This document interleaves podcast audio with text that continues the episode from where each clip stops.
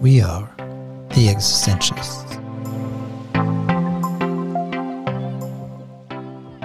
Four existential psychotherapists invite you to join us in a dialogue about what it means to live an existentially tuned life.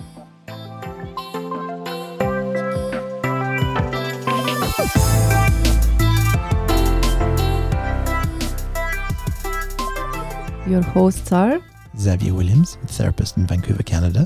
Janelle Drisner, therapist in Edmonton, Canada. Chelsea Stenner, therapist in South Surrey, Canada. and Mihaela Launanu, therapist in Vancouver, Canada. This episode was recorded on March 24th, 2020. In this episode, we use the phenomenological method called personal existential analysis, or PEA, to explore COVID 19 by first discussing the facts and the reality of the virus, then sharing our impressions, what we understand and how we make sense of it, and then how we each would like to respond.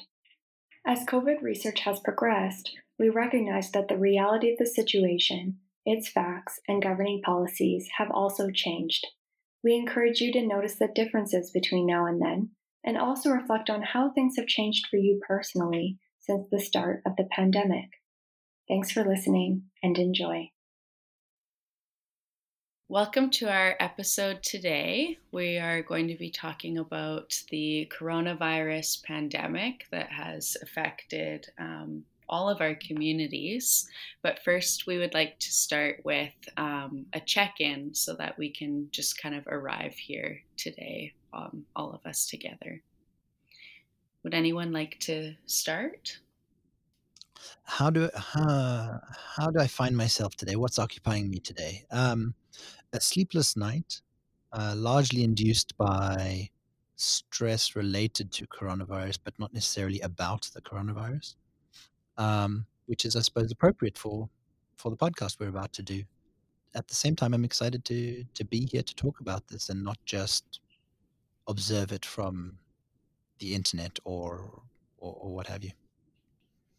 I'm also excited to to be here, and um, I was um, I was reflecting on my way here. That is, um I feel drawn to have a space to talk about uh, what occupies us with respect to to these times, to the pandemic, and um, because as Sav said, yeah, of course, I mean, what's on my mind um, is um, what's going on with us, not just necessarily with the virus per se or even the illness that is causing, but how it impacts us as human beings living with each other, how our world will change as a result of this. And so I'm I'm mostly excited about um, having the chance to have this dialogue with you today. I've been thinking more, or at least confronting more, space around me and and how I maintain and interact with my environment. So I've been spending a lot more time in my office because of COVID, and um, it certainly has been a creative space in the past. So I haven't really cared about where I leave paintbrushes and um, that I've got canvases all over the place and so on and so forth. But yesterday, I just couldn't handle the mess anymore because I'm spending so much time in my office and and my desk wasn't facing a window; it was facing a wall, and I felt myself going a bit squirrely. So I spent a good chunk of time yesterday uh, re reworking it, organizing it, cleaning it, but then shifting all the furniture around and kind of redecorating. And wow, it has made such an amazing difference. So now I get to look outside and uh, there's snow on the ground, which is a pretty classic March springtime. So it's so nice to be able to kind of look outside, even though most of my time is spent within this these small four walls. So certainly have thought much more about my space this week.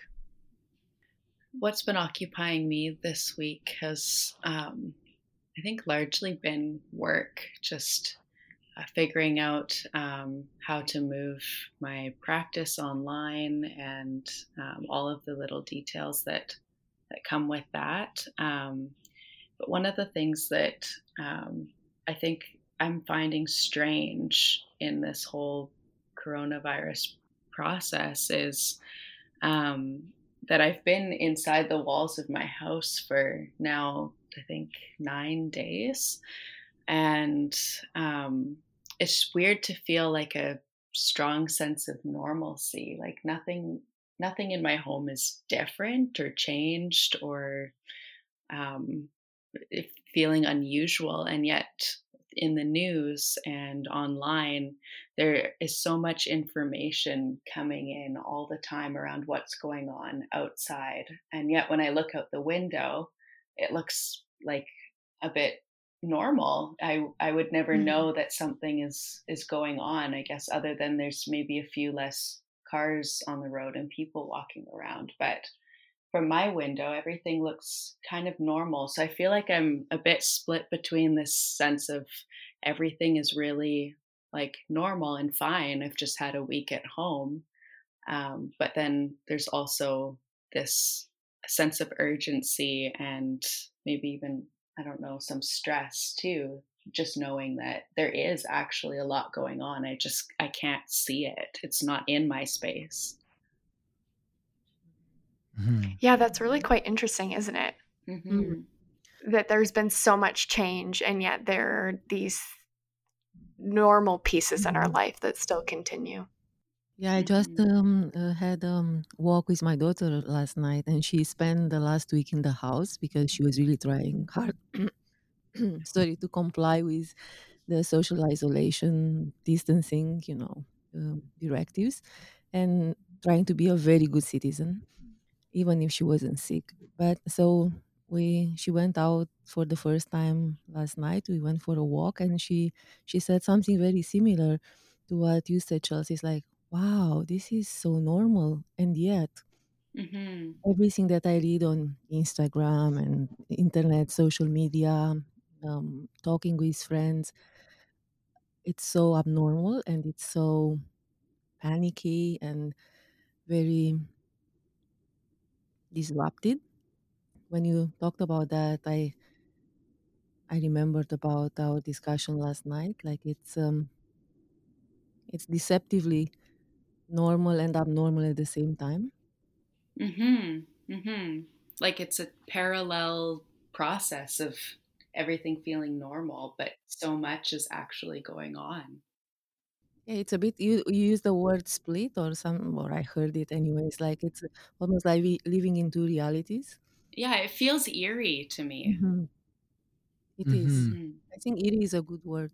Yeah, the the city and downtown is hmm is um, I think what I'm starting to describe as lifeless. hmm Um, not entirely, but but largely, and even to the extent that looking out of my window, um, which kind of looks onto downtown, um, I noticed that there are fewer lights on in the buildings in downtown, presumably because nobody's working. hmm And it's quite nice on the one hand because there's less ambient light, but on the other hand, it yeah, it's dark.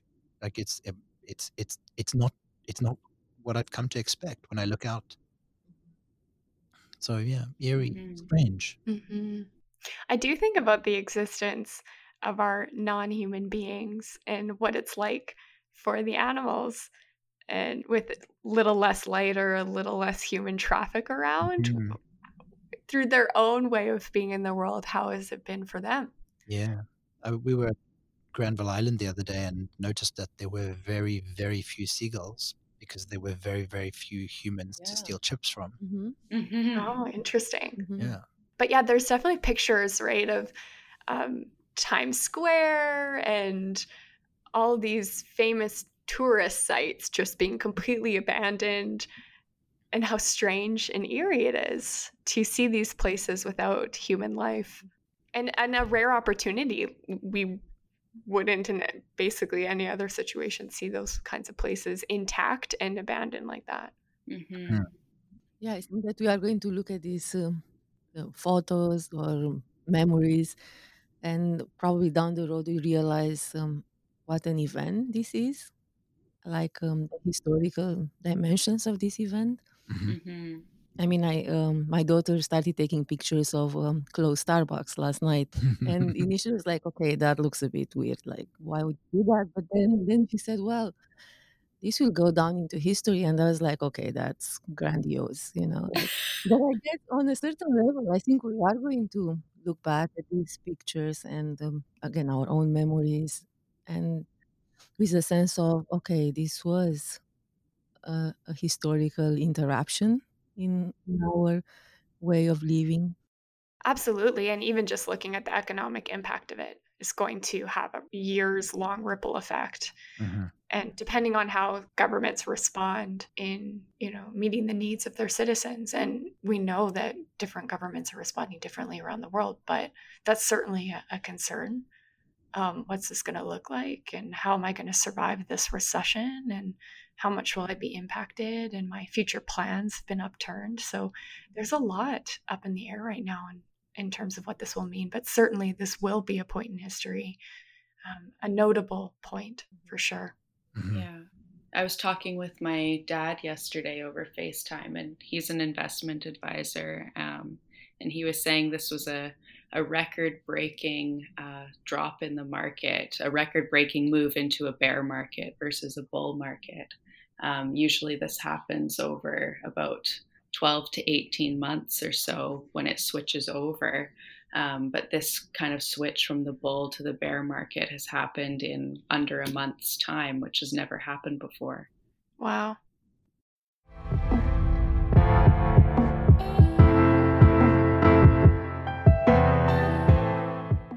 Maybe we can kind of, for our audience, orient ourselves to the the reality of the situation right now in Vancouver, in Edmonton, in Canada, um, where we find ourselves currently with the coronavirus. I know that you um, you distributed for us some some facts yesterday that the government of Canada released. Um, but maybe we should kind of anchor ourselves in, in time and space a little bit and, and cover some of those those facts we like to start with the facts and the reality that's where we begin is is what what are the facts that are comprising our world or our lived experience right now let's start there and then shift into our subjective experience mm-hmm. of those givens and reality mm-hmm.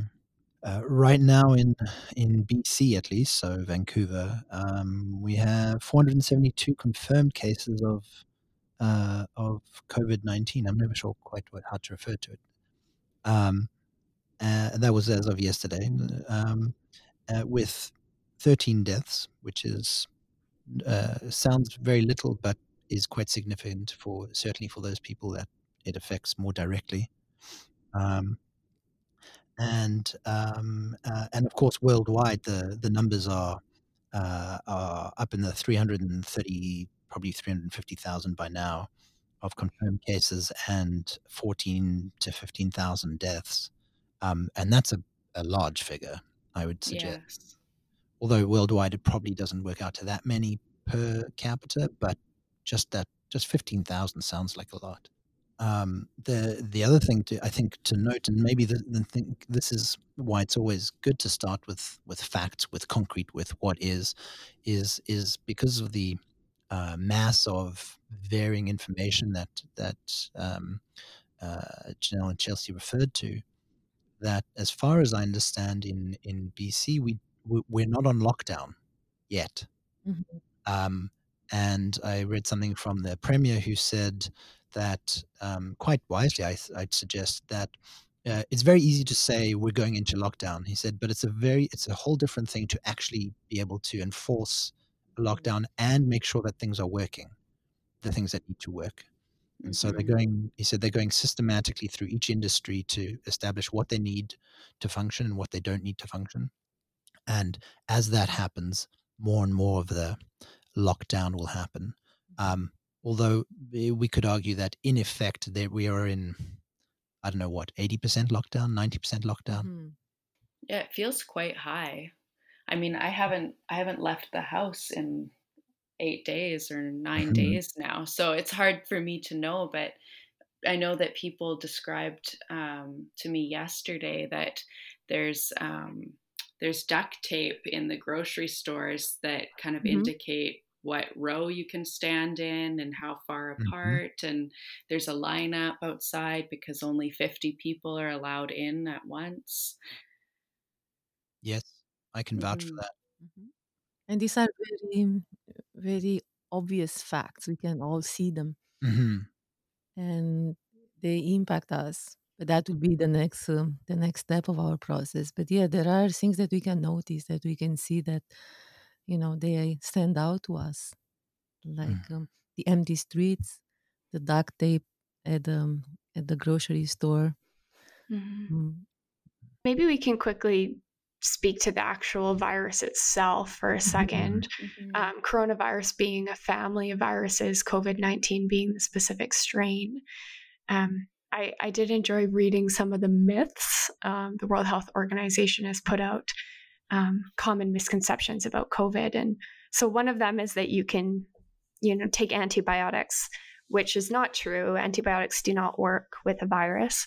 Um, and if you don't have the virus, it doesn't help to wear a mask. Masks don't cover um, all the openings of your face. So, how people contract it typically is that somebody who's infected with a virus will cough, and those little droplets um, pass through the air, and then people absorb that through their gland, like mucus glands, like through their eyes, nose, mouth. So it's more effective for somebody who has it to wear a mask so that that stops those droplets. Mhm. Um, but the best way to avoid it, and this is what social distancing is all about, is first create space between you and people who are affected or who are affected and don't show symptoms. And it takes around five days to show symptoms if you've contracted it. Um, and to wash your hands, sanitize, disinfect, do what you can to uh, maintain hygiene. And so, this is why yesterday, um, Prime Minister Justin Trudeau posted something. I saw it on Instagram, probably posted it across different platforms, just really urging people to stay home. This is not the time for dinner parties. This is not the time for going out with your friends. We really want to, what the hashtag is, flatten the curve. And so essentially, by people distancing themselves, they are flattening that curve of um, the spread so that we decrease how fast it spreads over a shorter period of time. So essentially, that we don't tax our healthcare system so that Mhm. we can handle mhm. cases as they come Mhm. um, in a more manageable way. Mhm. And and indeed handle all the other regular Yeah. things that people suffer from, which in some ways seem to have been forgotten. Mhm.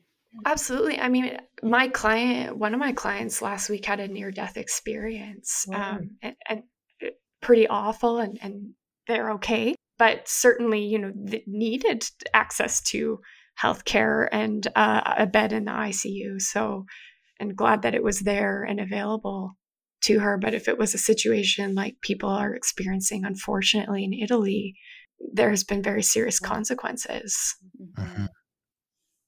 Is there anything else we'd like to say about about the reality of what's going on, or any maybe myths or misconceptions you guys have heard that you want to address? I, I heard one, and this is maybe to inject, well, I, I hope a little bit of humor, but it's not entirely because it's quite serious. Um, there was a, a video doing the rounds by a, uh, a, a now disqualified doctor in the US who um, was, uh, I was going to say suggesting, but he was stating that um, everything that's happening has nothing to do with the virus, um, but that um, it's because of um, 5G, the 5G networks electrifying the Oh, world. Um, okay. and Okay. Mhm. Indeed.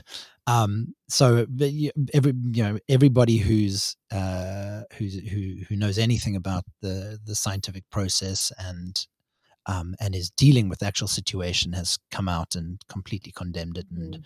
and Mhm. deconstructed it. And I even heard one um, uh, one scientist say he says I don't even know how to argue against this guy like Mhm. they because what he's saying is just so completely uh, uh, beyond rationality. Um, but you know, in in a in a, a a space in which we are sitting in so much unknown, uh, people are going to come up with Mhm. stuff, bec- precisely because Mhm. we don't like being there. and we try to make sense by pulling in the most irrational hmm pieces just to to create a little story for ourselves that makes sense to us. hmm When there's a lot of uncertainty, almost everything then can become a likelihood or an, a possible explanation. That's very Um, well said. and I, I, thank you. I've had some clients struggle with, you know, well, my friend is saying this and my friend is saying that, and and I've heard things like it's a government conspiracy theory. Um, that one's a big one going around, hmm and you know, so then we break down, you know, what would the government have to gain from this, and so on and so forth. But essentially, continually redirecting clients and people back to go to reliable sources. So Mhm. um, you know, Canada Health, World Health Organization, Center for Disease Control. But I guess uh, it's the uncertainty that obviously makes people mm, create those stories. But I also think it's the mistrust in the government that is coming through as well, and in general, like authorities and the, the information that is provided through those channels. Mhm. And so that I guess that's also yeah. So it's the uncertainty combined with the mistrust in the information that we receive sometimes. And that I think speaks to a probably a deeper, more long-standing issue in our Mhm. societies, not just in North America, but obviously beyond. Mhm. Can people trust what are what the government says, what Mhm. the health authorities are saying, and if they cannot, and they need to come up with conspiracy theories, what is that about? Is it just a personal issue, like paranoid people and stuff like that, or does it reflect a, a more systemic issue Mhm. with how we live, the level of distrust in our society? And that's that's a whole episode Mhm. at least just there. Yeah. Yeah.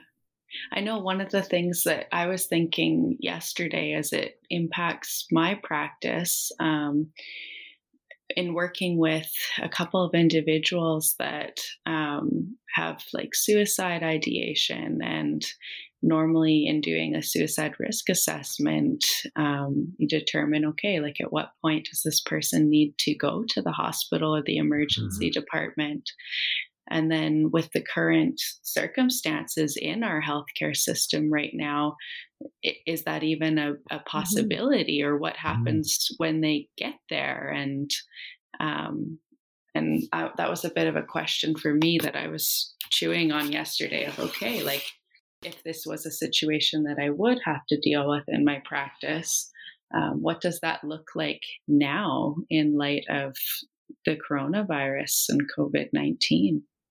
Oh, that's such a great question, Chelsea.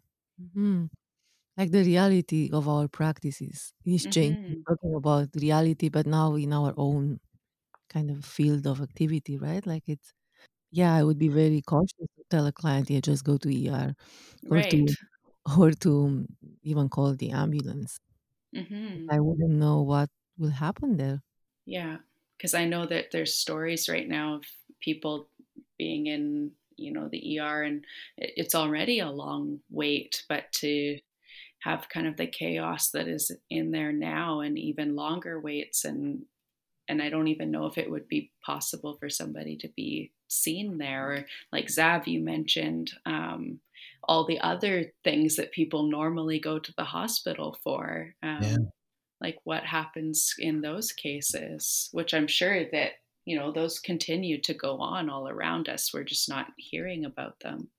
Indeed, in, indeed, and and that um, you know, so we've heard things about you know all uh, uh, all non-critical, non-necessary surgeries have been stopped. Um, in certainly here, I imagine in most places, um, and um, uh, there's also this. One of the things that that came up for for one of my clients was um, f- believing or or, or or or worrying that she had you know COVID nineteen that she had been infected and because uh, she had a, a slight fever and she was having trouble breathing and everything and Mhm. so she called the eight one one line and um, uh, but as she was doing this recognized that what she was having was an anxiety attack hmm and and she said as soon as she recognized what was going on she said well of course this was what it was but because this is the only thing that's in any form of media TV, radio, internet, social media eh, eh, we've literally forgotten about everything else. Mm-hmm.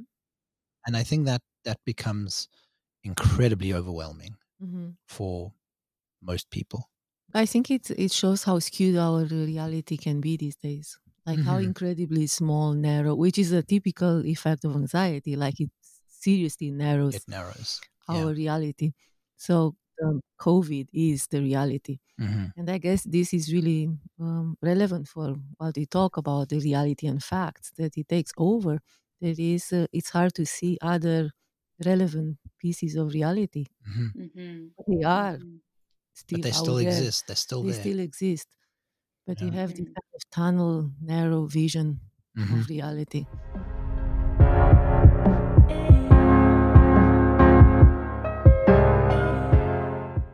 let's let's move into our own experience of of what is happening our impressions that's kind of the next stage of the process after we look at the facts is how does this impress upon me or, or Mm. touch me personally um, what what am i feeling in this Uh, for me, it's a sense of loss, loss of a word, of a world, loss of a way of being.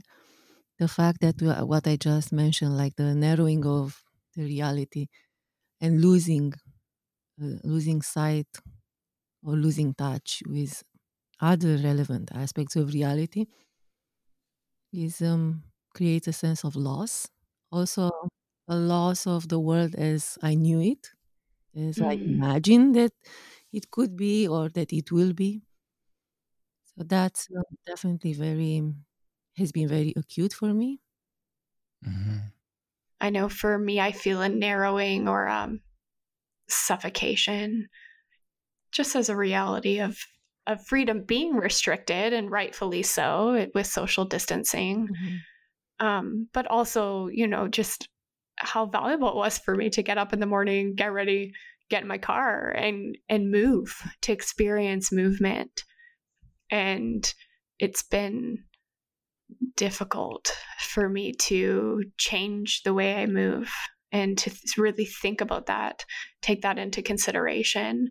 So, especially also suffocating from uh, it's everywhere. It's all over. It's in the social media. It's what everybody's talking about right now. Mhm. So, yeah, that loss of other aspects of reality, just being inundated constantly with this Mhm. thing that's on our doorstep. Yeah. I've had um, similar emotions, but but varying um, uh, feelings and impressions um, since, well, let's say, the beginning of last week is really when it started to get Mhm. very serious here, or at least be taken very seriously here. And uh, my initial reaction was, okay, I'm pretty good in crisis. Um, I have a job to do. Um, uh, I discovered that um, that uh, I, we're considered an essential service, hmm um, which has a, some implications. Um, and and this, it, to some extent, energized me to go. Uh, I can take the strain. I have enough to to to give.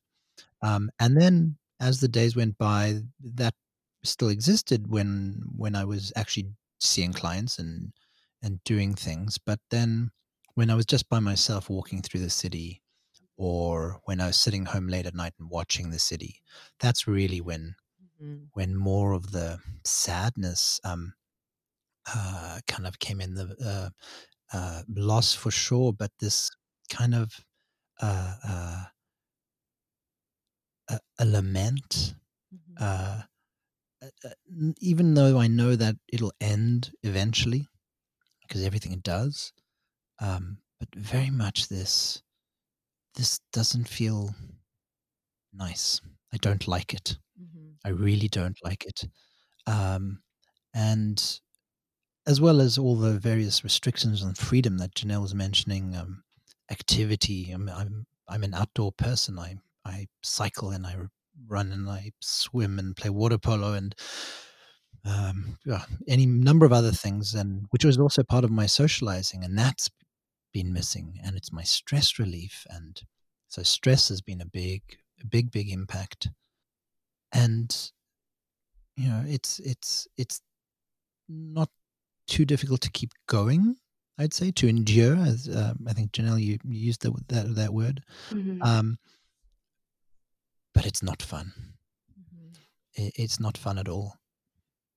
I also feel the the loss too. I remember when the first bit of my plans got canceled because of this, understandably so. But I felt angry, like, okay, Mhm. this, yeah, okay, fine, something's taken away from my schedule Mhm. that I was looking forward to. But then as that Mm, yeah. happened over and over and over and over again, um, now there's there's not much left in there. The the slate of my schedule the next several months is is wiped clean, and I'm I'm feeling the loss of um, of those plans disappearing, and especially as um, summer is coming, I I really enjoy the outdoors and the weather and um, being able to experience that and just just curious how how that will look. And i don't know if i'm preemptively feeling the loss but it will be different. This summer will be different than others. Um, and i feel sad about that um, i feel Mhm. like it's yeah it's it's a loss for me hmm I I felt that loss, and then I I've also felt I don't know if comfort would be the right word, but this sense of um, being in it with everyone else. Like it's not just my schedule that's been wiped; it's Mhm. everybody's schedule. hmm Um, so that almost like you know FOMO, like fear of missing out. It's like we're all missing out. We're all missing out together. Yes Um, You know, Mhm. but you know and then it does really make me consider i think the i've been feeling or coming close to my privilege Mhm. of my health for example that there are people who their schedules get wiped clean because they're going through chemo Mm. and they they have to be inside um, many people who have these limitations that feel them alone and so Mhm. the feeling of okay this isn't just happening to me it's it's a shared collective experience. And then i also feel personal privilege and i've been grappling with this of you know like we're not in this tiny apartment with many other family members. Um I, I don't have kids and for me i quite enjoyed having silence whereas i know that that's been hard for parents is all day every day. Um, you know, with their kids not going to school, not having as much space. I don't have to deal with that. Mm. Um, so just feeling my position is like, well, actually, I'm healthy and I, I have, I'm an introvert. I have all the things that I love are in my house, like books and painting and, you know, video games and things like that. So, yeah, I feel um, and then I think about certain clients, right, who are uh, suffering from domestic violence and yes are Mhm. stuck in their homes with danger constantly, with threat constantly. It, so it's been, it's I've been struggling with that, struggling with that. Yeah, and talking about that, I've been um, so um, moved and heartbroken when I walked downtown a few days ago, and I really um, I saw, I felt that I saw for the first time so vividly, so clearly what I haven't seen so clearly before, but I'm sure it was always there, like the um, homeless people at Mhm. um, every corner, because now there are there is not this crowd like walking fast past them, right? And they were just there, kind of like the the remnants of our world. hmm And I was thinking about them; they don't have a house to isolate in.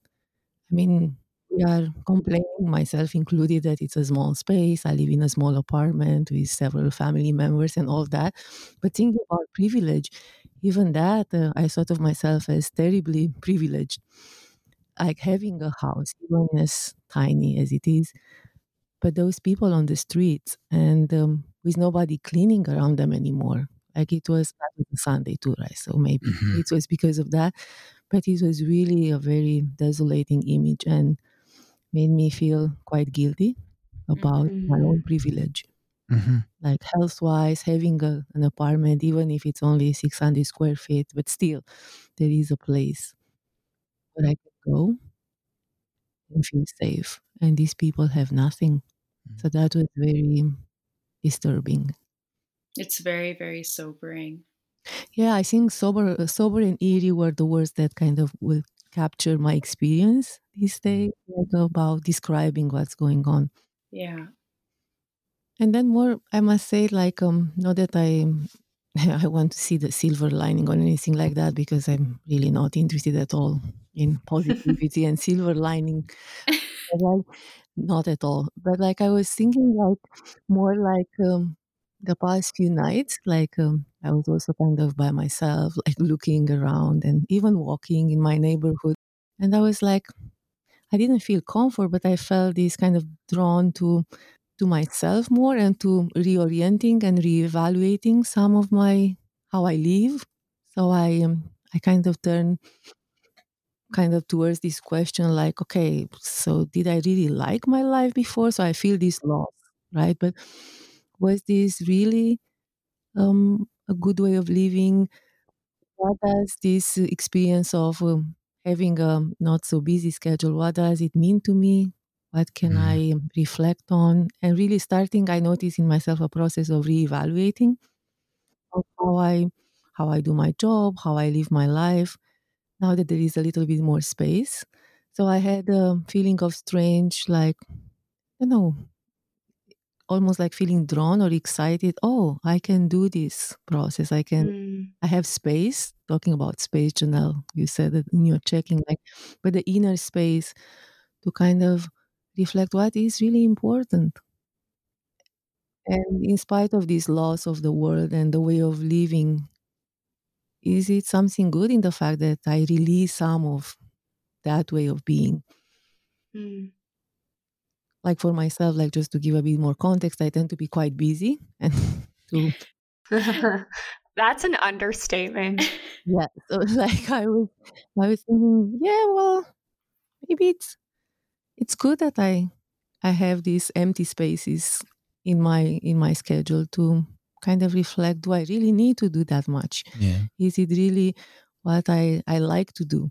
Mm. So these are kind of some unexpected no questions. And so I, I feel that the new process is kind of setting and a little bit like you said, Sav, about you do well in crisis. I think mm. I mm-hmm. also tend to do well in crisis, and usually it, um, there is some element of creativity. Mm that, yes that kicks in It is almost exciting yes. not to say that this is an exciting time because that would be horrible but there is this the response to it like the experience of it is mm-hmm. like oh but that is shaking yeah it's it's dynamic it's dynamic it's yes. dynamic it, it, it's very mm-hmm. dynamic and and and it requires um uh, certainly for for me and uh, uh, as an extrovert uh, in mm-hmm. contrast to to what Janelle was saying um it creates energy in me mm-hmm it, it, it makes my mind leap um, in, in, ways that it maybe doesn't on an ordinary day or in a, a, a dull day. Um, but typically, what happens in a crisis is that the crisis ends, and um, and typically crises, as far as they have been so far, have ended uh, relatively quickly you know, whether it's a, a fire in, uh, say, a building or a suicidal client or, or, or, or, or my son who sliced his leg open, mm-hmm. you know, eh, mm-hmm. it ended very quickly, uh, relatively quickly. But this is. Enduring. This is mm-hmm. today and tomorrow and the mm-hmm. next day and the next day. And we have no idea how far it's going to go. And, and like we're seeing with uh, many of the doctors and nurses and other um, uh, professionals trying to manage the whole thing, um, who are who must be at the point of burnout already. Mm-hmm. I think a lot of the general populace is going to is going to start feeling that. Right? In in terms of having the amount of energy it requires to to remain civil and tolerant of your spouse in your small mm-hmm. apartment. Mm-hmm or to to to eat the same meal for the next you know month or so mm-hmm. because you know grocery stores don't have everything all these things are going to going to contribute And so there's lots of things that that I think that that, that people can do to to to help stave that off. And I work with a, quite a few clients who've suffered trauma from war. Mm-hmm. And in the beginning, some of my clients, you know, said, well, this is kind of no big deal. You're not worrying about your house being there, not being there, constant threat from the sky um, and on the ground. Uh, but now there's a bit of a shift in terms of as, as this endures longer. There there is that feeling of entrapment Mm. in one's house, and and that certainly has been triggering, and I think will continue to be very triggering for people who, especially, have had these very devastating and real experiences Yes. of being trapped within their homes uh, before. Yeah. Mhm. So it, it, it is really this this virus is really highlighting um, Mm-hmm. these re- uh, incredibly devastating experiences for people um, oppression privilege Mhm. so many social questions that have always been in conversation but it's really bringing a lot of them to the fore now Yeah. A lot of magnification of them. Yeah, for sure. Janelle, you used the word imprisonment almost. entrapment Entrapment. Mhm. That's the one. Yeah. Mhm. Sorry. I interpreted it as imprisonment, but Mhm. um, effectively the same Mhm. thing. Um, and it it uh, maybe skipping ahead here now in in our process, but uh, it brought me back to to Viktor Frankl and Man's Search for Meaning and being in the concentration camp. And I'm I've got to imagine that there were days where they never thought they'd Mm-hmm. he never thought that he would get out Ever. Mhm. yeah Mm-hmm. ever ever ever whether he would die there or whether he would just suffer there for days and weeks because I, I i can't remember how long he was personally in it um, i know my own grandfather was uh, uh, in a prison of war camp for five years that's a long time to be in one place and have all your liberty Mhm. restricted and and yet we are kind of here today Mm-hmm. as a result of that Mm-hmm. Mm. right? As a result of not Viktor Frankl only, but in large part Mhm. to to his experience and how he how he he got through that the kind of the um the way he he bent his mind i would suggest in Mhm. order to Mhm. to to escape whilst being inside and really stretched um, all the capabilities of the human being and how he Mm. would uh, call it the defiance of the human spirit in front of adversity Mhm. and and, and for me like um, what i was thinking like yeah the entrapment imprisonment our life the crisis will become a, a new normal like it wouldn't feel like a crisis like because of this enduring long lasting aspect and then something that um, kind of i wonder about is like how are you going to emerge from this I Mm. don't think going back is an option. Like usually it's not an option after a crisis, like to Mhm. go back to how it was before. Mm. So I kind of sometimes wonder how are we going to be with each other, with ourselves after all this? Yes, what will the lasting uh, effects be? What will emerge from this? How will we be changed from this? What gets left behind? And then what is the new kind of birth Mhm. that comes out of this, too?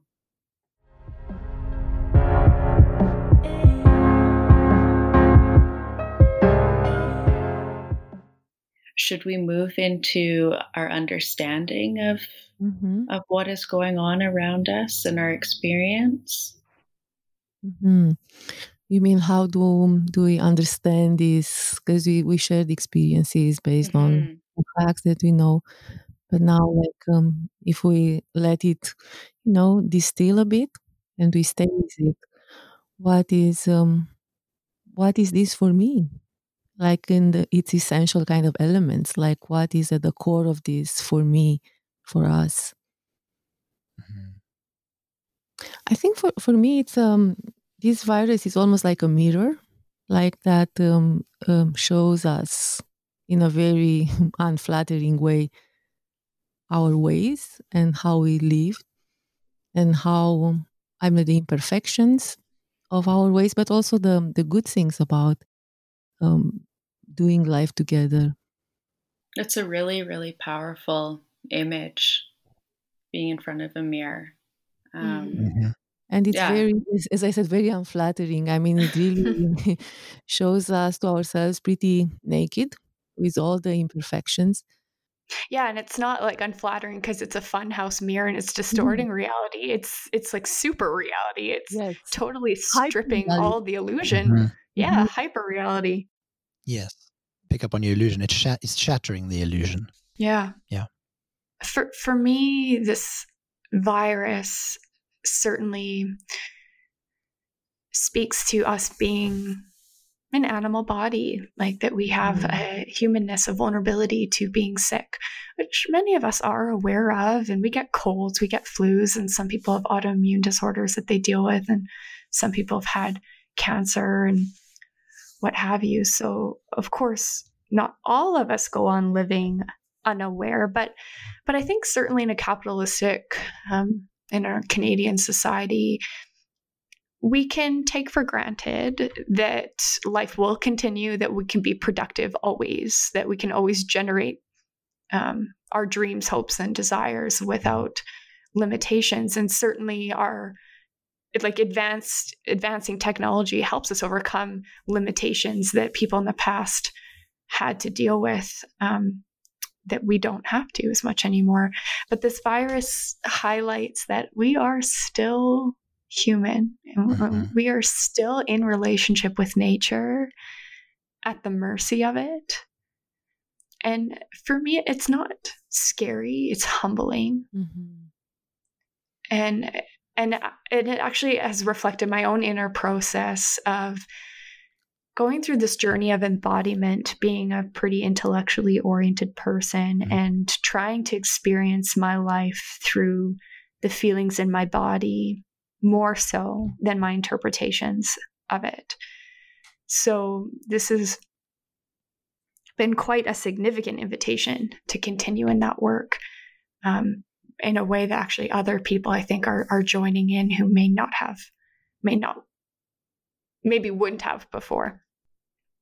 hmm I think for me, it's really, um, it's really shown where in life maybe I've taken things for granted or the the patterns or habits that I've had um, that I just do with not a lot of thought or or a bit mindlessly. Um, I was I came across a quote yesterday by um, a Vietnamese monk. Um, I'm probably going to pronounce his name wrong, but um, Thich Nhat Hanh, um, and he said, "When we're having a toothache, we know that not having a toothache is a wonderful thing. Yet we don't have a toothache. Yet when we don't have a toothache, we're still not happy. A non-toothache is very pleasant." Mm-hmm. and I think, yeah, like in being in this, um, in the hold of the virus and how it's impacted everyone, we're very, very aware of of what life used to be, um, and things maybe that that I took for granted, like even walking close with somebody on the sidewalk um, as I walk my dog versus okay now there's two meters distance between us um, and maybe those are moments in the future that that I can enjoy. Like what is it like to walk closely with somebody um, and and I haven't been paying attention to that. Hmm I, I suppose what this all does for me, with the way I, I see it, is it's um, I share many of many of the things that that all three of you have said. Um, but for me, what what really comes home is is the um, what what many existentialists will call the absurdity of of our situation of life, essentially. Mhm. That you know we are these kind of mortal, fallible, frankly, physically pathetic in the animal kingdom humans um, who are, I don't know, at least in my mind, here by some accident, um, and and we will all end, die at a Mhm. time not of our choosing. Well, uh, save for some of us, um, and and then that brings into perspective, at least for me, uh, on a personal level, what it is that I'm doing here. You know, mm. if this is the case, if if this is a whole situation is absurd, if I could die at any moment, well, what am I doing? What do I want to do? How do I want to live my life? Um, and then on a on a greater kind of macro level, um, it brings ideas and thoughts and creativity um, about how how do how do I want how would I like probably a better way of putting it um, to organize the world or the society or just my city or even just my just my apartment mm-hmm. um, which is probably all I really have power over. And even then exactly. you know, it's limited a, no I have a, I have a four-year-old. You, mm-hmm. you, don't organize much. Um, strangely enough for, for, for, for me, and I think uh, not so much strangely for me, but strangely for a lot of people, maybe for, particularly for people who are not well versed in, in existential kind of ideas, um, that absurdity actually brings me comfort. Like I'm, hmm. it, it, makes me go, okay, this is in some ways all a bit of a joke on our uh, um, uh, at our expense. Mm-hmm. So, what am I going to do now? I can laugh. What are you going to do now? it's an excellent segue.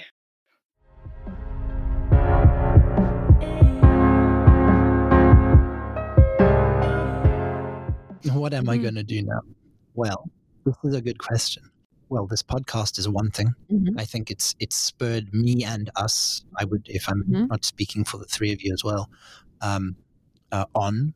Uh, kind of hurried us along a bit. Mm-hmm. Um, personally, it stimulated some creative thoughts and and even helped me confront some anxieties about that creativity in terms of writing and and producing uh, stuff, producing Instagram posts and uh, maybe even um, threatening here uh, a book, mm-hmm. maybe of some, some point.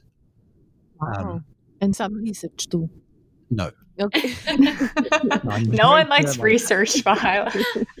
yeah. Um, but but yeah, and then and then also you know on a personal level, it, it on a very personal, intimate level, which uh, it, it has spurred me to to um, to re-examine um, how, uh, who I want to be, and and if I can live the life that I uh, the I can if I can really be the person in the world that I am inside, but in a more um, in a in a more open and a more uh, and a less guarded way. Mm-hmm. Yeah, you you brought so so much to our um, attention here, like starting with like like um, like profound existential themes of like absurdity and death and how to our attitude toward death and like if um, if you take it as a, a joke like an absurd way like obviously that will significantly change how we relate to death rather than being completely um, you know choked by the possibility but other to to unleash some creativity and some response. And um, talking about what to do and what um, what does this situation invite us or um, calls us to do or to act in the world. For me, something that um, comes to mind or the, the calling that I'm hearing is more around, um, and it may sound a bit strange, but it's more around the lines of uh, I want to strive to uh, remain and become even a human being, more of a human being, not to act my humanity and by that i mean like i very simple things like i i notice that uh, of course we avoid each other on the streets and we keep the distance and i notice people like um, crossing on the other sidewalk when i walk and all that. I hope for for myself and for everyone that even in in the midst of the social distancing we can at least make eye contact with each other. We don't run away completely from each other I mean, I it was strange to see that people not only cross on the other sidewalk, but even if they they are they stay on the same sidewalk, they immediately look down and look away from from each other, mm. which which I found very, very sad. So, in that sense, I, I hope to to embody and to to strive to remain a human being, to to foster those moments of humanity and encounter. And um, I think it can be in very, very little things how we walk on the sidewalk, with the social distancing and, and all, all that, how we can still greet each other, look at each other, and even meet one on one. I mean, I, I know that that probably goes against the regulations, but even defying some of these regulations and using our own. I mean, what is good in this situation? Like it's um, that that was I, I hope for myself that I will um, maintain my humanity and the freedom in that, the freedom to respond, even if that means to to respond in a creative way that is not necessarily as I should, but in a responsible way. Mm. And I think like holding on to to our humanity and not becoming like uh, you know not seeing the other person as a virus carrier Mm. but still as a person. And if they, even if they are sick turning towards them. Even more so. So that's um, that's what i'm um, and i try to do this with my clients. I mean i have very few clients who still would like to come in person and i i feel the dilemma and i feel the struggle within me and not just for myself but what does it mean to them to the community and all that and i also Mm. feel pull like oh there is something profoundly human about that and are we going to all avoid each other anyway so that's where i am right now I love that. Really seeing the humanity in people and not seeing them as virus carriers. Mhm. Yeah. Yeah. Um, for me, I was reading Albert Camus' The Plague, and one quote is The frantic desire for life that thrives in the heart of every great calamity.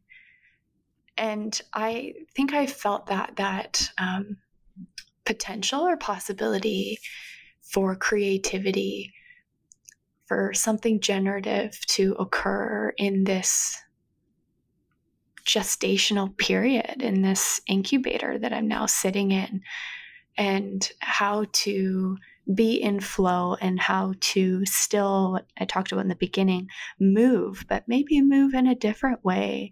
And there is so much movement for me with creativity. So, trying to look at this as an opportunity for sinking into that energy of my life and letting it flow because I certainly feel that desire for life, um, especially now that other parts of our lives have shut down.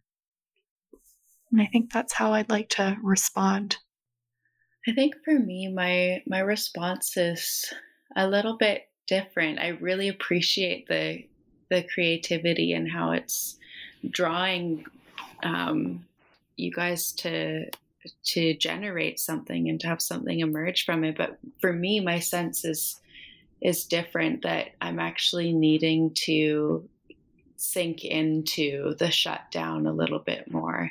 I think it's a a marker of um, my life having been far far too busy um, before all of this, and there really just not being enough time to to sit quietly, to reflect, to even really kind of ask the question of you know how how is my day today?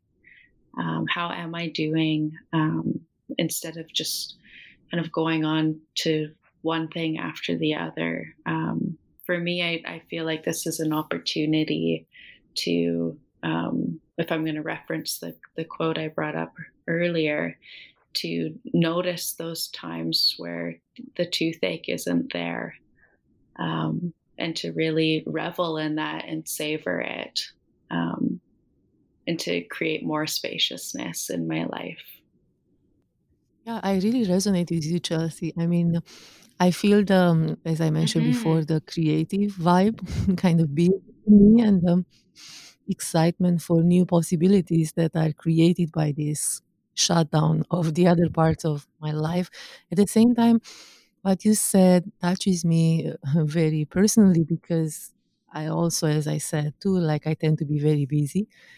And leaning into the shutdown would be, I feel that it will be good for me.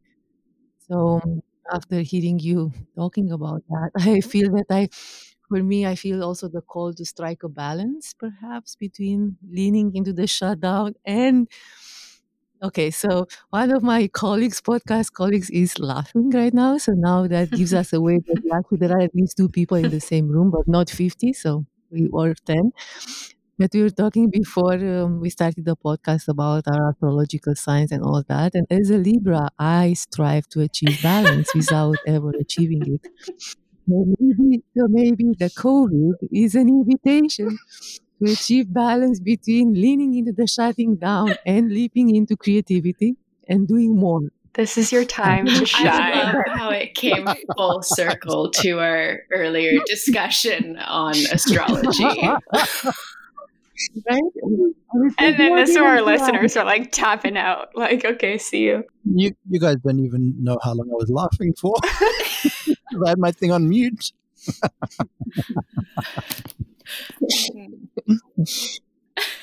Sorry to break Yeah, the moment. yeah. No, that uh, I think that laughing is also good. I Mhm. feel I also feel called to laugh and to, to bring some humor. Like you, you brought the Mhm. absurdity, the joke. Yeah, stuff. indeed. So laughing is Mhm. part of it. It's a response. Oh man, I have been laughing so hard on Instagram at the memes and the videos people have been posting, just totally reflecting what is going on right now. And I love, I always gives you so much joy and hope. Like people are hilarious. They're just Yeah. funny. Leave people Oh, at home long good. enough with not much to do, and there's certainly entertainment coming. So as, as we said, like creativity, Mhm. people will come up with something. At least some people, and I know that some also are missing the structures and everything that the rhythms and all that. So I Mhm. also want to be mindful of those. But for some people, losing those structures and routines means that they have time to generate. Well, and, and Mhm. boredom, I mean, so many people Mhm. hate boredom, but boredom it can be a wonderful invitation opportunity to be creative. Like if you can sink into that, oh, I'm so bored. Just wait. Mhm. What will emerge? That's quite Mhm. fascinating. If we don't have enough space or time in our lives, there we may not be an opportunity to really see what what Yeah, can if come we out, if what we can act come on the boredom too quickly, or we push away from it because it doesn't feel good, we may miss what is there and what can happen. Mhm. Exactly. Boredom is uh, our uh, way to be existentially attuned. Like really, Mm. without boredom, I don't think there is an Mm. existentially attuned life. It's just a Mhm. life full of structure and routine. You just have to sit there and be hmm and exist. Now Mhm. that's a good challenge to people because certainly more than anything, there is a ton of technology that serves as distraction that that is designed to prevent boredom from ever occurring. Indeed. Which means that we kill creativity pretty much in one strike. Kill boredom, kill creativity, Wow. kill freedom. Wow. There we go. Okay. But- And I guess this is what this virus is showing us how much we kind of destroyed them or kept under wraps, like in our lives, by providing those illusory structures and routine and rhythms, and Mhm. everything is under control. Well, it's not. And it has never been. And it will never be. I feel like Mihaila, you you you're assuming my role here. Oh, yeah, well, it's hard not to be uh, con- contaminated, no pun intended, in the same room. yes. Yeah.